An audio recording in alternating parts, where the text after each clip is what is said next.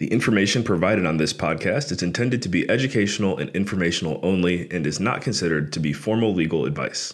The listener should not take or refrain from taking action based on its content. Any listener in need of legal opinion upon which to rely in decision-making should consider formally engaging an attorney to review relevant facts in detail and examine the pertinent law as it applies to those facts.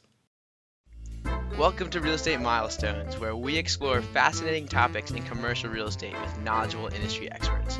I'm your host, Ben Malech, and I'm a young real estate professional who is passionate about adding value to people's lives through the incredible power of real estate.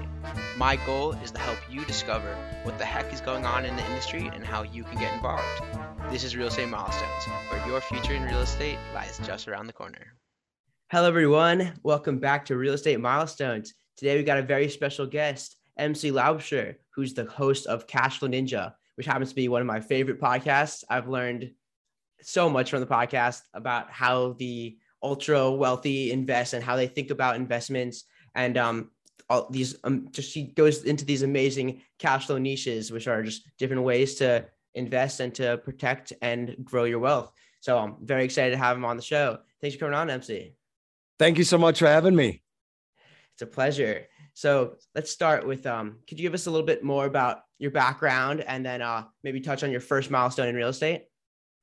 Yeah, absolutely. So I'm originally from South Africa. So I came to the US in around 2001. Time actually flies when you're having fun, right? A backpack, a suitcase, $500, a sense of humor and a sense of adventure, and traveled quite a bit. And I was just blown away about the incredible opportunity that existed in the United States. For upward mobility. That's why you have so many rags to riches stories. It's just quite incredible. The US is unlike any other place that I've been, and I was fortunate enough to travel to a couple of places before I ended up here.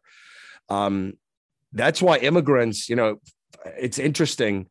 There's someone in our community that just forwarded me something about all these record number of billionaires, I guess, are all immigrants. Obviously led by Elon Musk, which is also from South Africa. But it was very interesting. And I looked at that and I'm like, I'm not surprised at all, because immigrants that come here, they look at this around in the US and they can't believe the opportunity that's here, the upward mobility that's available. And they look at most Americans like, you won the lottery. You're born here. You're born in the USA. You literally won the lottery. So I started... I played in a sports league here up until 2007, but as I was traveling around the country, people get and do different things, in sports teams when they travel. Some people play video games. I was the guy reading history and economic books, and then came across the book that my mom shared with me of Rich Dad, Poor Dad of Robert Kiyosaki. Completely blew my mind. I was just blown away about this incredible different way to look at wealth building. And I took action. Within the first 6 months, I bought my first real estate property. It was a sort of like a condominium kind of townhome in South Africa, in this one beach town, which was relatively still not that well known at that stage. But I saw a lot of growth coming in that area because they were developing a new highway from Cape Town to that area. But eventually I bought it. We put tenants in the property. They paid rent. And then after rent was paid and all the expenses were paid with it, I'm like, there's money left over. This is quite incredible.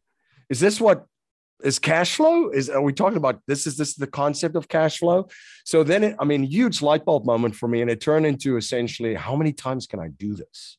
This is incredible. How many times can I buy a similar property like this that's going to produce the same results?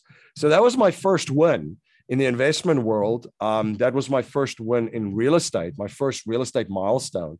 Completely changed my life because of that light bulb moment, which led to two similar light bulb moments on my journey where, the second part of it was I figured out the cash flow part of real estate. Then I was looking at how do I position and allocate capital effectively and efficiently within my own personal business and investing economy so that my money's doing more things for me to help speed up my results. And I came across the banking system. And I realized that banks have really figured out this game. this game of capital and wealth. One of the creators, right, of the game. And I studied what banks were doing and essentially implemented and executed the same principles of the banking system into my own personal business and investing economy. So I became my own banker. And then, you know, I started right at the bottom when it comes to real estate. I was, as I mentioned, playing in a sports league in the US, and I couldn't hold a steady job because I was traveling all the time, essentially playing sports in different parts of the country and different parts of the world. So I had a friend that his family had a very large real estate portfolio on the north side of the city of Chicago. So I started working for him, literally picking up trash in one of his multi-family buildings. Eventually that, which led me to like doing maintenance, painting apartments, helping with apartment turnovers, running construction crews, to eventually doing property management, managing over 1,000 units. And then, essentially became part of his acquisition team. And I was looking for properties for him to buy. And I remember going after this one real estate investor quite a bit, because I knew he had a large portfolio of properties that he wanted to sell, but I just couldn't get a meeting with him. One morning, I came into the office about 7:30, and that investor walked out of my friend's partner, the broker's office, and just sold all of his properties to them. And I realized, whoa, wait a second. What just happened here? There's something else going on here. There's a different game. What's the lesson? And the lesson was that there's different levels in this investing game, just like there was in sports, high school ball, college ball, pro ball. And these are cashflow ninjas playing at the highest level. And these cashflow ninjas, essentially, they dominate the market that they're in. You know, there was no one on the north side of the city of Chicago in multifamily that wasn't going to talk to those guys first before selling a property or buying a property, because they know if they wanted to sell it, those guys would probably buy it cash and flip it to another investor who that's what the type of property that they're looking for, or they're going to hold on to it and as part of their own portfolio. And I realized that, man, there's no way to compete with these guys. So then it turned into, how can I partner with cashflow ninjas? How can I partner with them instead of competing? Which, you know, those three big light bulb moments as I've implemented and executed and shaped me as an investor that I am today. But, you know, where I am today, I am the founder and host of the Cashflow Ninja podcast. Cashflow Ninja started as a podcast in 2016. It's now a full-blown educational company. It just started with having interesting conversations around cashflow investing, cashflow investments, cashflow niches, and cashflow management.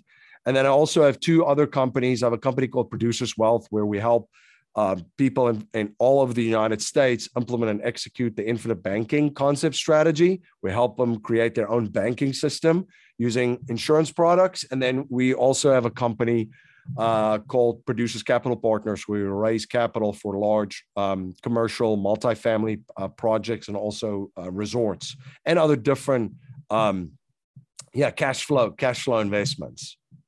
Awesome. Well, that's an amazing story. And we always love the Rich Dad, Poor Dad light bulb moment. And if anyone hasn't read that, again, we have another guest who recommends it. I think we're on a streak of 5 in a row. So it's amazing. So now that you've had this, you know, light bulb moment, this 20 years of understanding what the cashflow ninjas do differently, what do they do differently? And I know you have this really succinct way of breaking it down into a stable of horses. So can you go into that concept?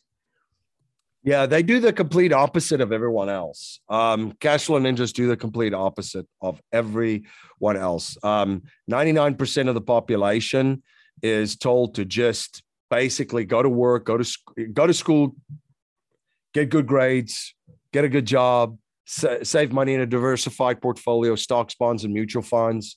And hopefully at the end of their working life, there's enough money in those vehicles that they can retire from and turn it into income and cash flow, which is kind of weird, right? You play the accumulation game for like 30 to 40 years, and then you want to turn it into cash flow. Why not start with cash flow from the beginning? That's what cash flow ninjas do. They go right from cash flow from the beginning. So they do the complete opposite, where folks the 99% of folks is focus on the accumulation game. Cashflow Ninjas focus on cash flow right away, income streams. And they start usually by developing businesses, because businesses helps them buy more cash flow investments, such as real estate. But to your point, you mentioned the stable of horses. We're living in a very different time right now, very different time. Anybody that is looking around, probably the last 3 years, have figured out that things are a little bit different in the world than what they used to be.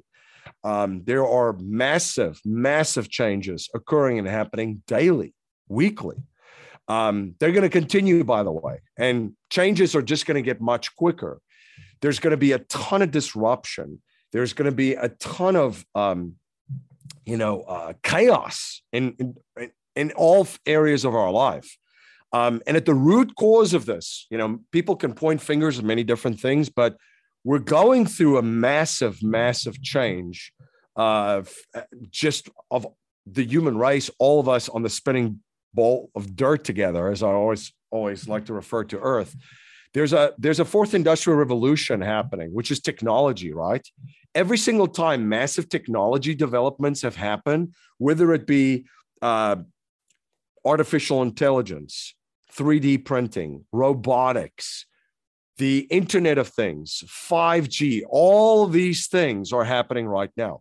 Every single time we've had massive changes in technology, there has been massive stress placed upon society, and it manifests itself in different ways, usually politically, right? Think of all the revolutions that there have been. If you're going from the agricultural age, where people used to work the land and farms, to eventually moving towards into the industrial age, where it became more like, oh, the steam locomotive was discovered, and now we can connect towns and cities because of trains. And now all of a sudden, you know, in the next phase, we can organize more effectively and efficiently how we work in factories.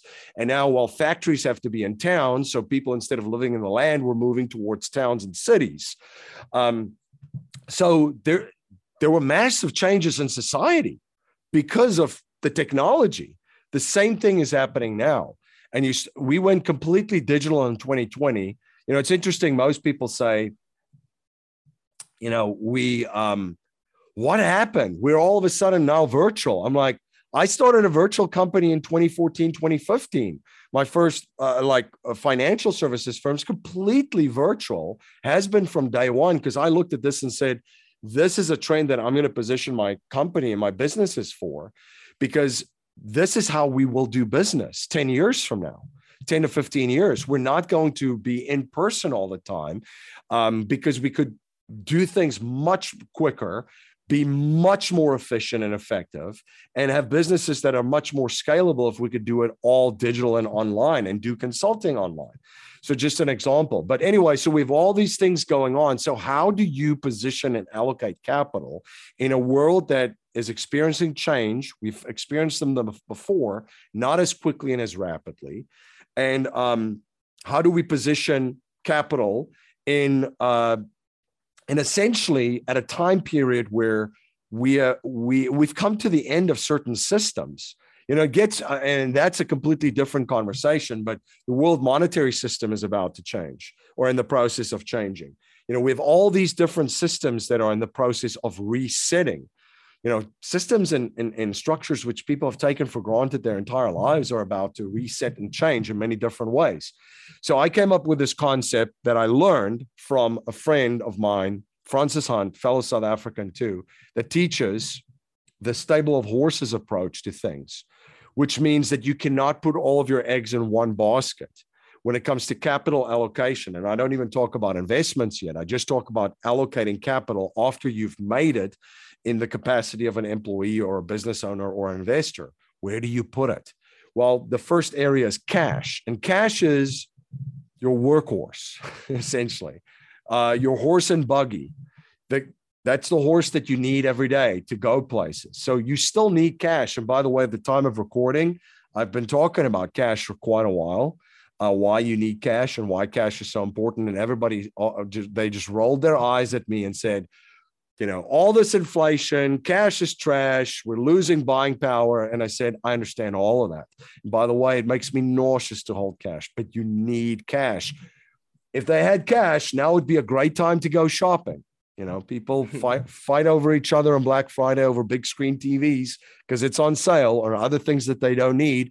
But when investments go on sale, everybody gets afraid and they don't do anything about it. So anyway, so cash is the first horse. That's your workhorse, your horse and buggy.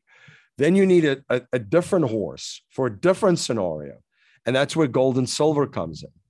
Now, gold and silver, I look at wealth insurance, and gold and silver is your war horse. When the bullets start flying, you want a horse that can put down its head and just keep trucking and keep moving forward in a very hostile environment.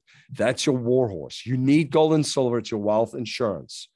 And especially when you have global monetary and financial systems that are changing, gold and silver is insurance against that because it's been money for centuries. Then the third horse is the fastest horse, the race horse, the show pony. The show pony is essentially what I refer to as Bitcoin. And Bitcoin has a lot of great characteristics. And we have had a huge pullback on Bitcoin because there's a massive scam in the crypto space. That is a good thing that scams get flushed out. They should be flushed out completely. And there's a handful of good coins, maybe, of projects. There's probably less than 1% good projects. The rest of them are all scams or kind of like a copy of a different project. They all should be flushed out.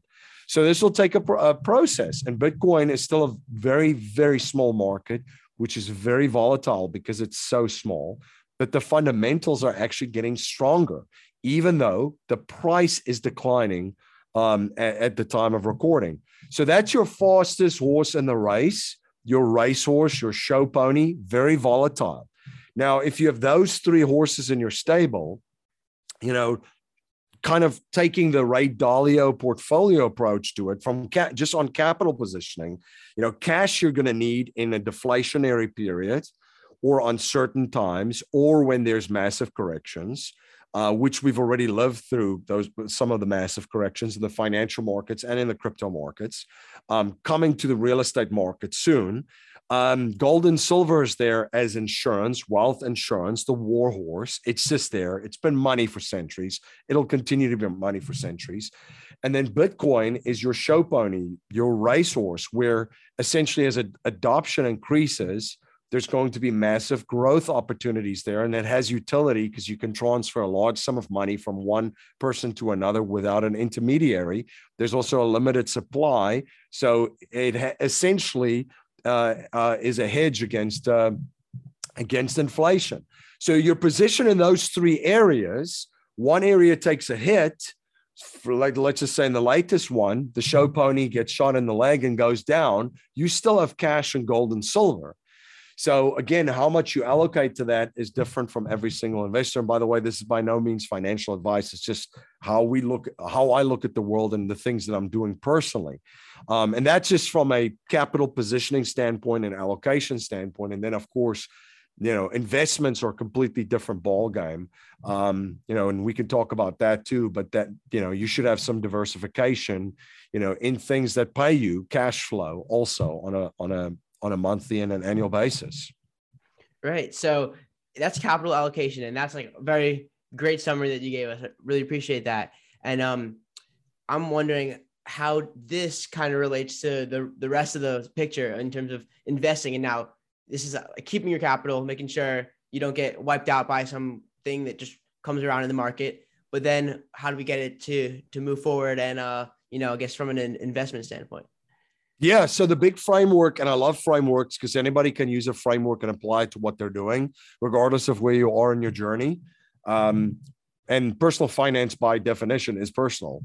So everybody's got a different situation, but essentially the framework that I use from studying, you know, the ultra wealthy and interviewing over 800 people over the past 6 years is you make your money somehow, whether it be in the capacity of an employee, whether it be in the capacity of a business owner or investor, then you have to position it somewhere.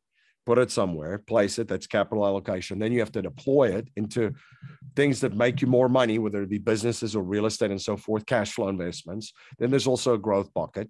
And then you have to protect everything, put a wall around everything that you've produced and created and deployed. And that wall should include tax strategy, asset protection, and estate planning. So to the investment side, you know, if you're an entrepreneur and that's where everybody's starting and you're starting a business, there's no better place to invest your money in either yourself or your business.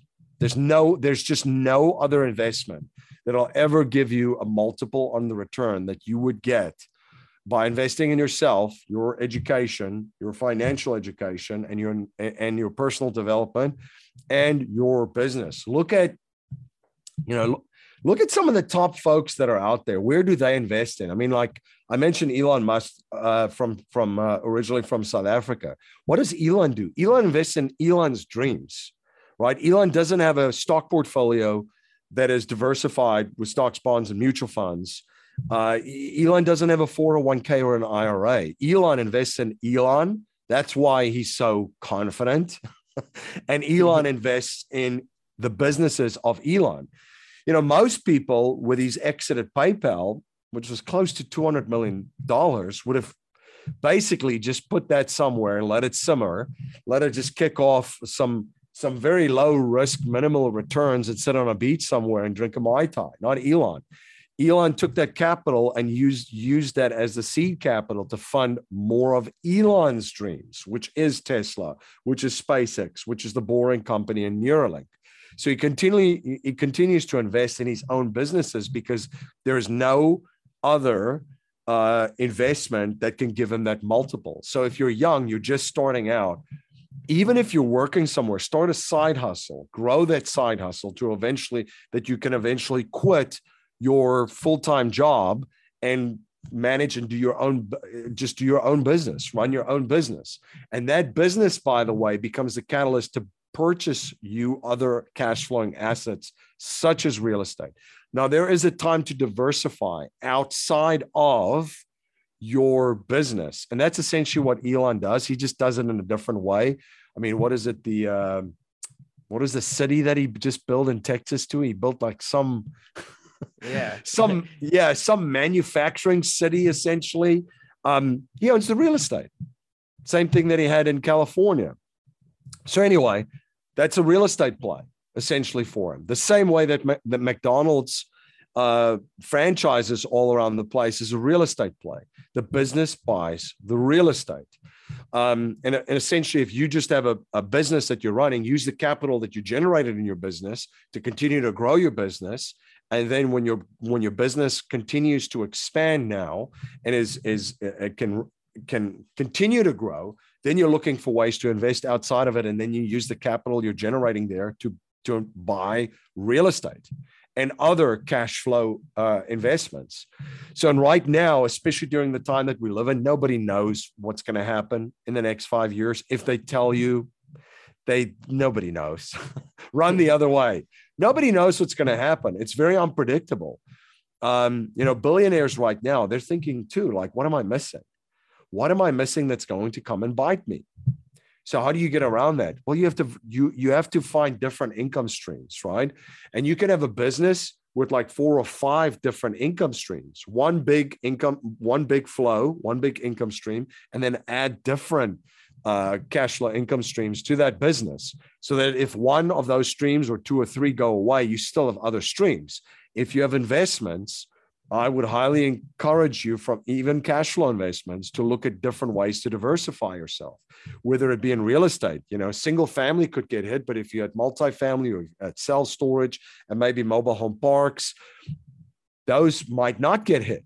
You know, if 2 or 3 of them get hit, you still have some diversification in other verticals. So that's what I would encourage from an investment standpoint and how to go about it, especially if you're starting out.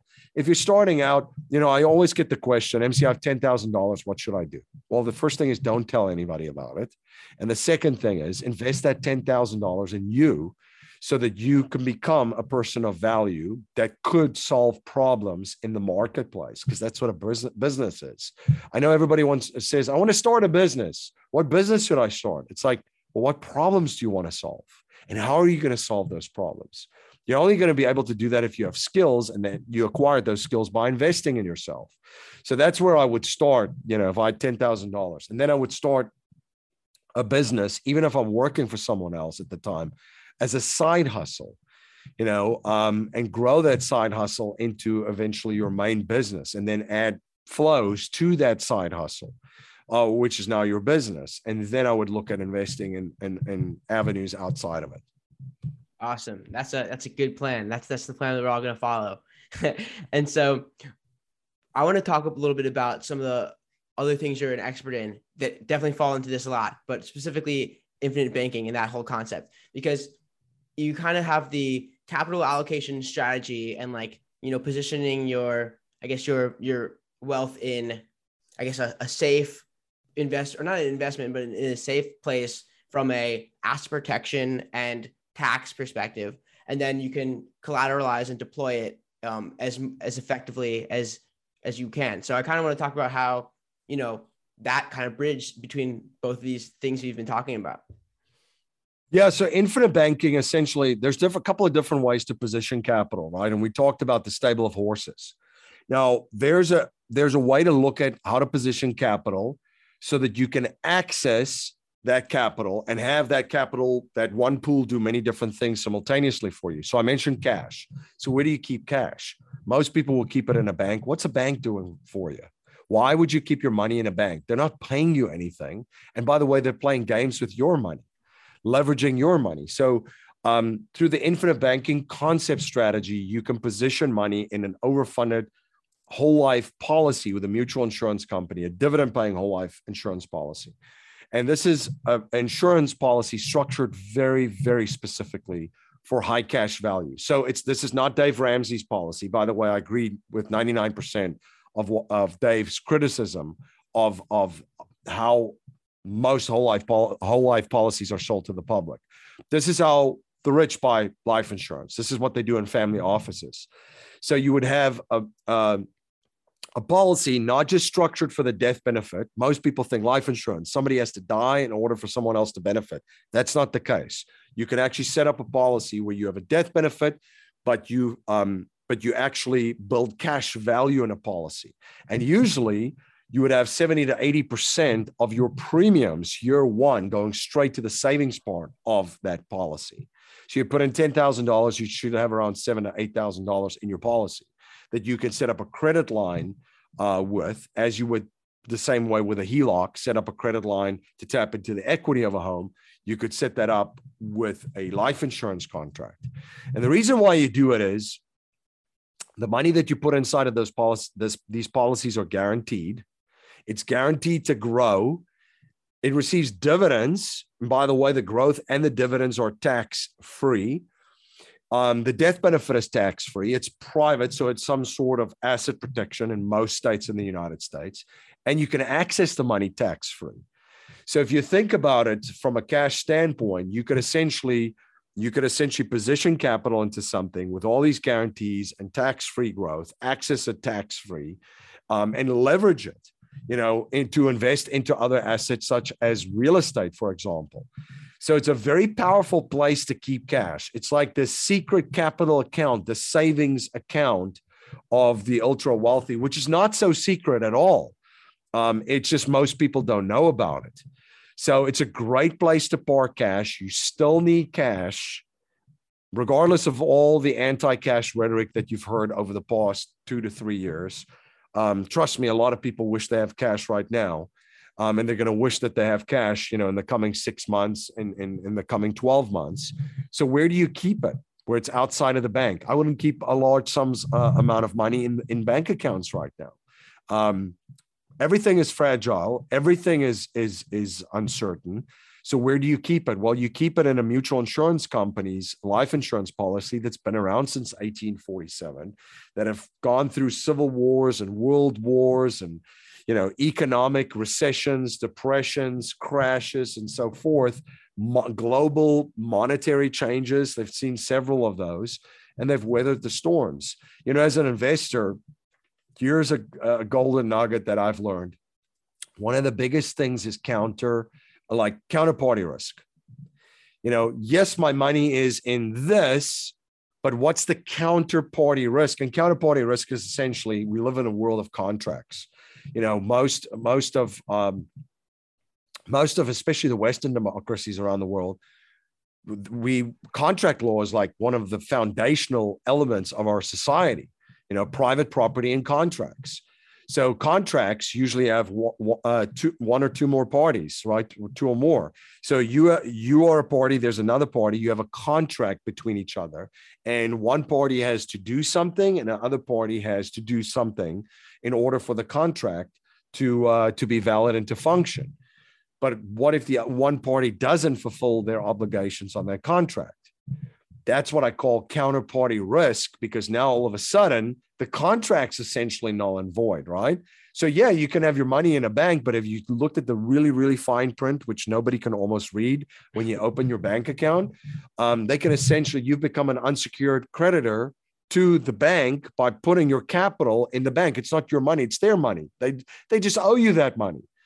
So you want to be very, very careful of counterparty risk in transactions that you go into, especially now. And you want to look at, from a risk management standpoint, how parties have behaved in the past. When you go into business with people, here's a good way to judge their character or how they will behave in the future. What have they done in the past, and how have they behaved in the past? And the probability, because investing is a probability game, right? The probability of having similar results or similar behaviors than what they have in the past is very, very high. The same thing with institutions, the same thing with operators, if you're vetting them, or people that you invest with, or partners. So when you look at where you put your cash with this infinite banking concept strategy with life insurance companies, if I look at it from a counterparty risk standpoint, the probability of my capital and my contracts being honored, my capital being guaranteed and in a quote unquote safe place is very, very high. And the probability of my contract being honored is very, very high if I looked at their past behavior.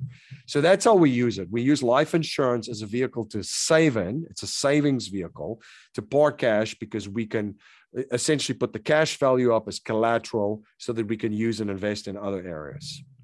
Yeah, I love your point about counterparty risk, because I'm thinking, I think I've heard you say this on the podcast before, but if you shorted the market with Lehman Brothers back in 2008, you know, you could have been completely right and you would have made a lot of money when the market dropped. But the people who are guaranteeing are the people who are going to pay you the money when it happened.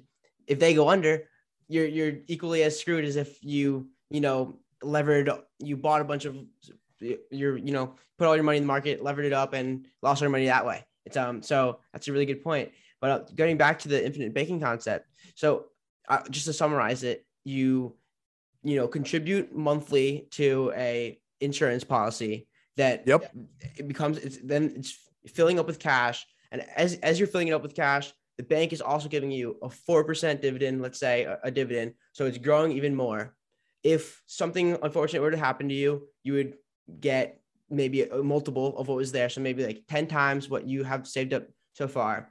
And while you're accumulating this cash value, it's very safe, and banks are willing to, use it as collateral if you were to get a loan, because they know that it's cash, and they know that it's growing, and they know that it's real. I mean, it's like, it's not going anywhere. So you can leverage up to 90% is what I've heard. And then put that money that you borrow.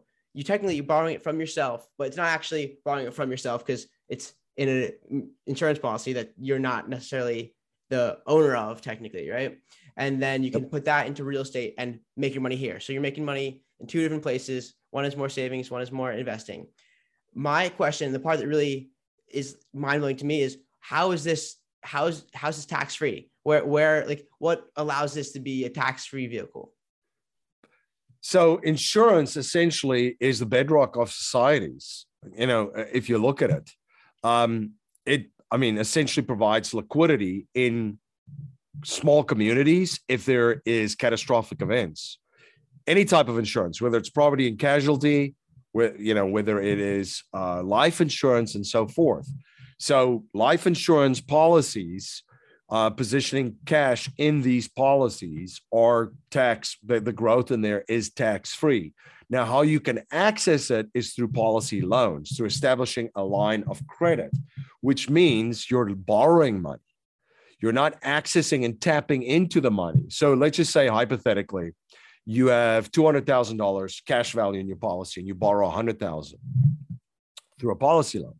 You still have $200,000 in your policy because technically you never tapped into, you didn't draw money like you would out of a savings account, out of your policy. You took a loan, a policy loan using that $100,000 as collateral. So it's a loan, and on loans, there's no taxes paid. Bringing Elon back into the conversation, how he wanted to finance his Twitter deal is Elon would place his Tesla shares as collateral to get a loan to buy Twitter. Now, why wouldn't Elon just sell it? And I saw that there were reports in the news that he was going to sell Tesla shares. That he's not going to do that. He's too smart and his team's too smart. They just don't understand quite the strategy. So Elon would place that as collateral. He would get a loan. And by the way, that's asset-based lending, so ABL loans. So, he would have gotten that under 1% probably. He's Elon. He's better banking relations than any of us with investment banks, so probably less than that. So he essentially would get free money, tax-free, to then go and buy Twitter, where if he had sold these Tesla shares, then that's a taxable event. Yeah. Then he would pay taxes on that, and then he would buy Twitter. So with life insurance, kind of same thing. You don't directly pull the cash out. You use a loan to access the funds, and that's why it's tax-free. It's the same thing with, you could use your gold and silver and art as collateral for a loan. You could get up to 50% of the value of your gold, silver, and art. And again, you don't pay taxes on it because it's a loan. The same thing with a HELOC. When you establish a home equity line of credit to tap into the equity of a property, you don't pay taxes on the HELOC because it's a loan. Same with business credit line, a business loan where you place the assets of the business as collateral. A lot of folks too that got their fingers burned did the same thing with Bitcoin, where they place Bitcoin as collateral, and then you can borrow up to 50% of the value of your Bitcoin to then go buy real estate. Again, you need to know what you're doing to do those strategies, because there's margin calls if markets turn against you. If you were one of the unlucky fellas or ladies that took a collateralized Bitcoin loan at like 65K and now it's under 30, well, you would have had a margin call, which means you were to add to collateral, although it sell off some of your Bitcoin, which would result in a taxable event and you losing your coins to fix the loan. The same thing with the example that I shared with Elon, with his placing his Tesla shares as collateral. You need to know what you do. Don't go run out and try to do this. It's almost like a movie. Don't try this at home, kids. Or infomercial, because Elon knows what he's doing, and he's got professionals on his team that understand how to manage that margin, how to manage that collateral, so he doesn't run into any issues. Right, and I guess with the infinite banking concept, the collateral is not going to plummet like Tesla shares or Bitcoin. It's a lot more stable, and that's why you can lend while you can collateralize up to 90%, almost tap the entire cash value. And so just before we hit the lightning round, I want to address anyone who's thinks that might be too good to be true. How is this possible? Why have I never heard of this? What are some of these objections that people are probably thinking right now? I'd love to address that. Yeah. Well, it's funny that you say that, because people are like, that's too good to be true. What do you mean by good? Have you sat on the other side of the insurance company? On their side of the table. And if you think about it, Warren Buffett even said this. He goes, wow, I was first a hedge fund guy. I thought that was the end all and be all. He's like, then I saw the banking system and banks. And he's like, and then I became big into the banking world. He's like, and then I discovered insurance companies. He's like, and I haven't looked back. I mean, that's why Geico is one of his biggest holdings. He loves insurance companies. So why does Warren Buffett love insurance companies? Think about how insurance companies operate. It's just math. It's math and actuarial science. So essentially what insurance companies do is they underwrite people. So let's just say a life insurance company. A life insurance company, if they underwrite 100 people, they know in that 100 people, how many people will die within the next 5 to 10 years? How many people will die, 50 years from now, and how many people will live another 30 to 40 years? And they'd probably be off with a fraction. That's how good they are. The science is ridiculous. I mean, you can apply this across the board. Think property and casualty, car insurance. They could tell you in a zip code how many car accidents there will be, how many fender benders, how many cars will be totaled, and they can tell you what the ages of those drivers will be, and they'll be off by a fraction. That's how good they are. So there's a science behind all of this. So they're already very profitable when they underwrite a person for insurance, whether it be property and casualty, whether it be life insurance. There's a margin built already in that. Then think about it this way. And this is where Buffett, he just had a mind blown event when he saw this. Wait a minute. So I get to collect all of these premiums up front, insurance premiums, and then I get to invest those premiums.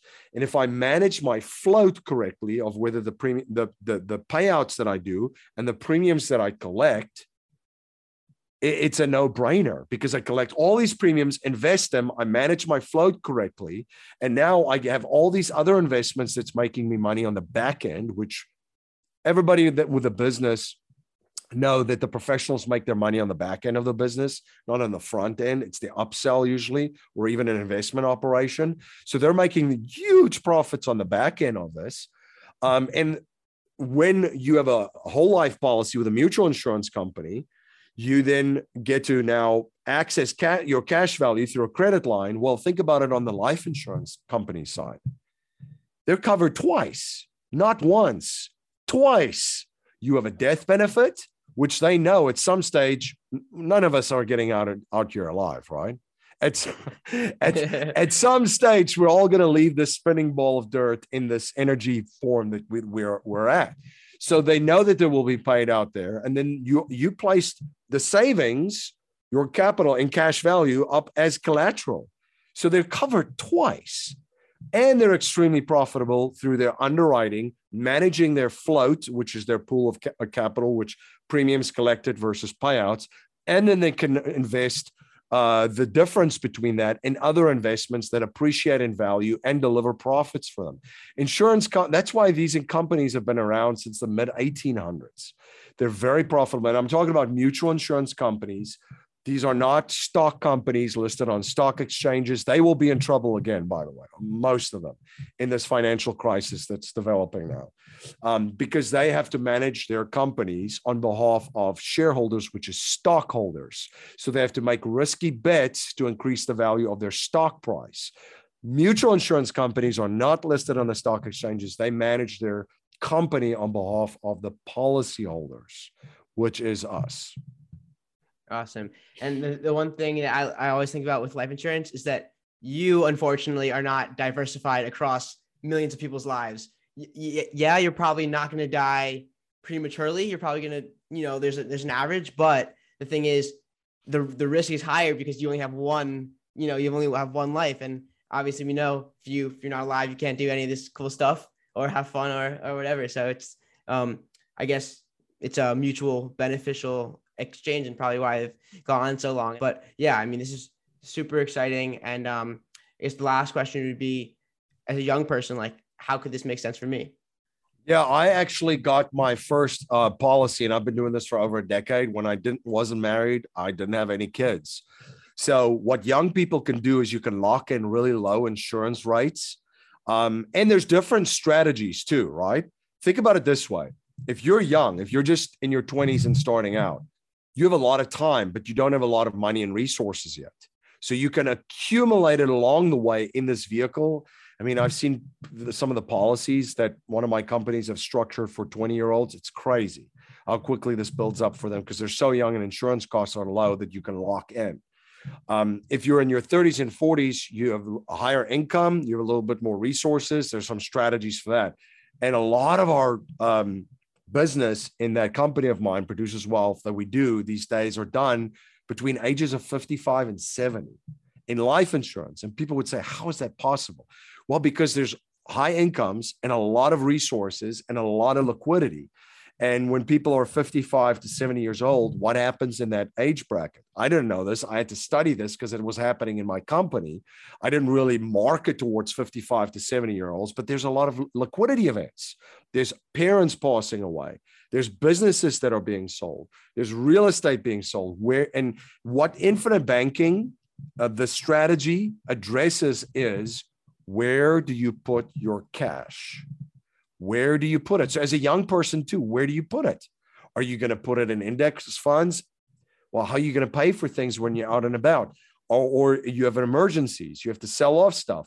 Are you going to put it in the bank that's not paying you anything and doing anything for you besides, I guess, a debit card and online bill pay? Or are you going to put it in a place that actually benefits you, where you get to reap the benefits of all the many different things that that this policy offers?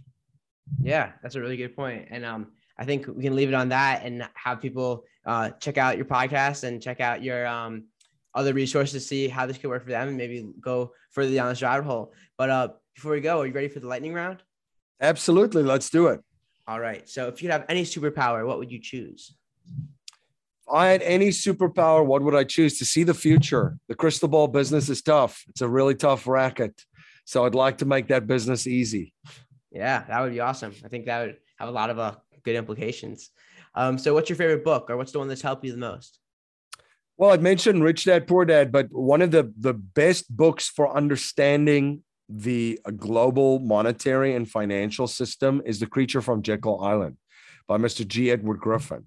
It's an incredible read, and it was written in the 90s, and it's eerie how everything that was written in that book is now coming to fruition of where we are at. So most people want money, they want to invest, and they want to become wealthy, which obviously a lot of people think money when they think wealthy, but they don't know what money is, how money works, how the global monetary system works and how the global financial system works. That book will give you an insight of exactly how it does. It's important to understand what it is, if that's going to be a goal of accumulating more of it. Yeah, that's a really good point. So what motivates you to continue every day?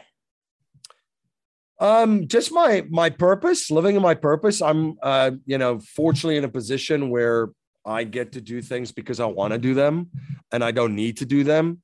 So one of the reasons why I still love doing my podcast at Cashflow Ninja and creating all the tools and resources and programs and books is it's something that I'm passionate about and it's in my purpose. So that's what motivates me. We're trying to help as many people as we can be on the right side of this, what I believe to be the greatest wealth transfer in human history. So we're trying to help as many people out there position themselves, their families, their businesses, and their investments to be on the right side of this. Awesome. So what advice would you give to someone who wants to follow in your footsteps? Seek out true teachers, people that eat their own cooking, practice what they preach. There's usually footprints in the sand, a blueprint that you can follow. Find someone that has done already what you're trying to do. And then, follow their blueprint. Awesome. And so lastly, since I put you on the spot, I want to give you a chance for revenge. So feel free to ask me any question you want to know about me.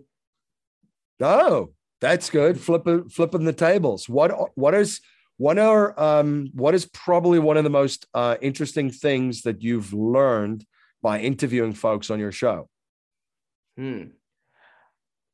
I feel like, let me think about that. The first thing that comes to mind is when I was talking to Whitney from passiveinvesting.com. We really addressed this idea of analysis paralysis and, trying to figure out that you want to make a change in your life and there's some pain you want to run away from. And everyone's just like, I want to get away from this pain. And they focus on the thing they're running away from. But if they don't think about what they're trying to run to, they're, you know, the thing's going to keep catching up because they have nothing pulling them forward, where they're just, I mean, it's, there's no, the change is, I don't want this, but it's not, what do I want? So what people really should be asking, and what I should be asking myself, and like I do ask myself, is what do I want and why do I want it? And like, it seems like a simple, easy question, but it's really not. You got to go deeper into really what drives you, what are your values, and why is this thing that you want? It's like, you don't want to go to the surface level one, but really go to like the, you know, deep down to my core, like what is the life I'm trying to build for myself? And, you know, a life of happiness, of health, of wealth, and of, you know, ability to do what I want, when I want, and who I want to do it with. And then kind of through that lens, I'm going to be able to figure out what I should be doing now as I, you know, really hone this plan. So that just mindset, it's kind of something that I've been thinking about for a while, but she gave me like a very, like, you know, detailed and powerful way of conceptualizing it, which is going to stick with me for the rest of my life. It's a very powerful concept because we all are building from somewhere, and usually it's pain. And when there's a switch that needs to happen. You start somewhere, let's just say, you know, what are we in now? Like 2022? Yeah, 2022. It's crazy. So anyway, so around 2011, I lost most of what I had. I basically came to this country with nothing and found myself 10 years living in the US, basically right back where I started. And then I'm like, okay, I'm going to basically break everything apart right now. And I'm going to rebuild everything from scratch again. Because I came here with nothing. I did it once. I'll just do it again. And in that experience, I built from there. But it took a couple of years, probably till around, I would say 2015, 2016, where the switch happened, where I wasn't building from a place anymore of pain, but I was building towards a place of pleasure, of vision, of this incredible vision that I had. And it's also the difference of, like, you know, starting, because people are motivated either by fear or greed, right? A lot of it, pain and pleasure, essentially. Put it however you want. But essentially it's very, very true, because you start somewhere and you build from a place. And then a switch needs, and you'll reach a plateau if you don't make that switch. And then you'll know when you're there, because you'll be stuck for a little bit. And then a different switch needs to happen, and a different level of personal development needs to kick in, and a mindset. You need a complete different rewiring of your brain, because you've been motivated by fear and pain. And now all of a sudden you're going to be motivated by pleasure and about, you know, abundance and playing at a bigger level and chasing this vision that you have. So essentially, you know, I agree with that. It's a pretty powerful lesson. And what connects people to people is that when they share their journey of building from a certain place, that's why when you hear a lot of people's stories, they started and they built from a place of fear, of scarcity, of pain. And that connects you to those folks, because you can either relate or you cannot relate. And then eventually they rise up and then they make that switch, and now they're building. And to your point, what you said, figure out what you want. That changes every year almost, right? Or changes. It should change every 6 months to a year for everyone, especially if you've made that switch to now building towards something. So it's a pretty powerful message. Yeah, definitely. And it's, I think it's gonna stick with me, you know, whenever I get to those stuck points, I'm going to be like, you know, that's going to kind of be like the guiding light for how I'm going to go forward. And it's, I'm excited. It's going to be fun. Cool. Awesome. So, any final remarks? And, I'm sure people are going to want to learn more. Where can they find you? Cashflowninja.com. And for your, listeners, I have a book, The 21 Best Cashflow Niches, where the number one question I got asked is, MC, what are some of the coolest investment opportunities that have been shared on your show for 6 years? So I put it all together in a book. It's available at cashflowninja.com or amazon.com. And when you grab a copy of the book, your listeners, just screenshot, because most people buy stuff on their phone these days. screenshot a proof of your purchase and send it to my team at info@cashflowninja.com. And we'll give you access to a digital version of the book if you want to read it on Kindle, an audio version of the book if you just want to listen to it, and a curated library of Cashflow Ninjas discussing the niches inside of the book, so you don't have to listen to like 850 episodes, and more bonus goodies. So it's available at cashflowninja.com or on amazon.com, and just screenshot us the proof of your purchase, and we'll give you and your listeners access to the bonus goodies. Awesome. Well, definitely encourage everyone to do that. I know I'm going to be doing that as soon as possible after we get off of this. And everyone, keep making milestones. Thanks, MC. Thank you.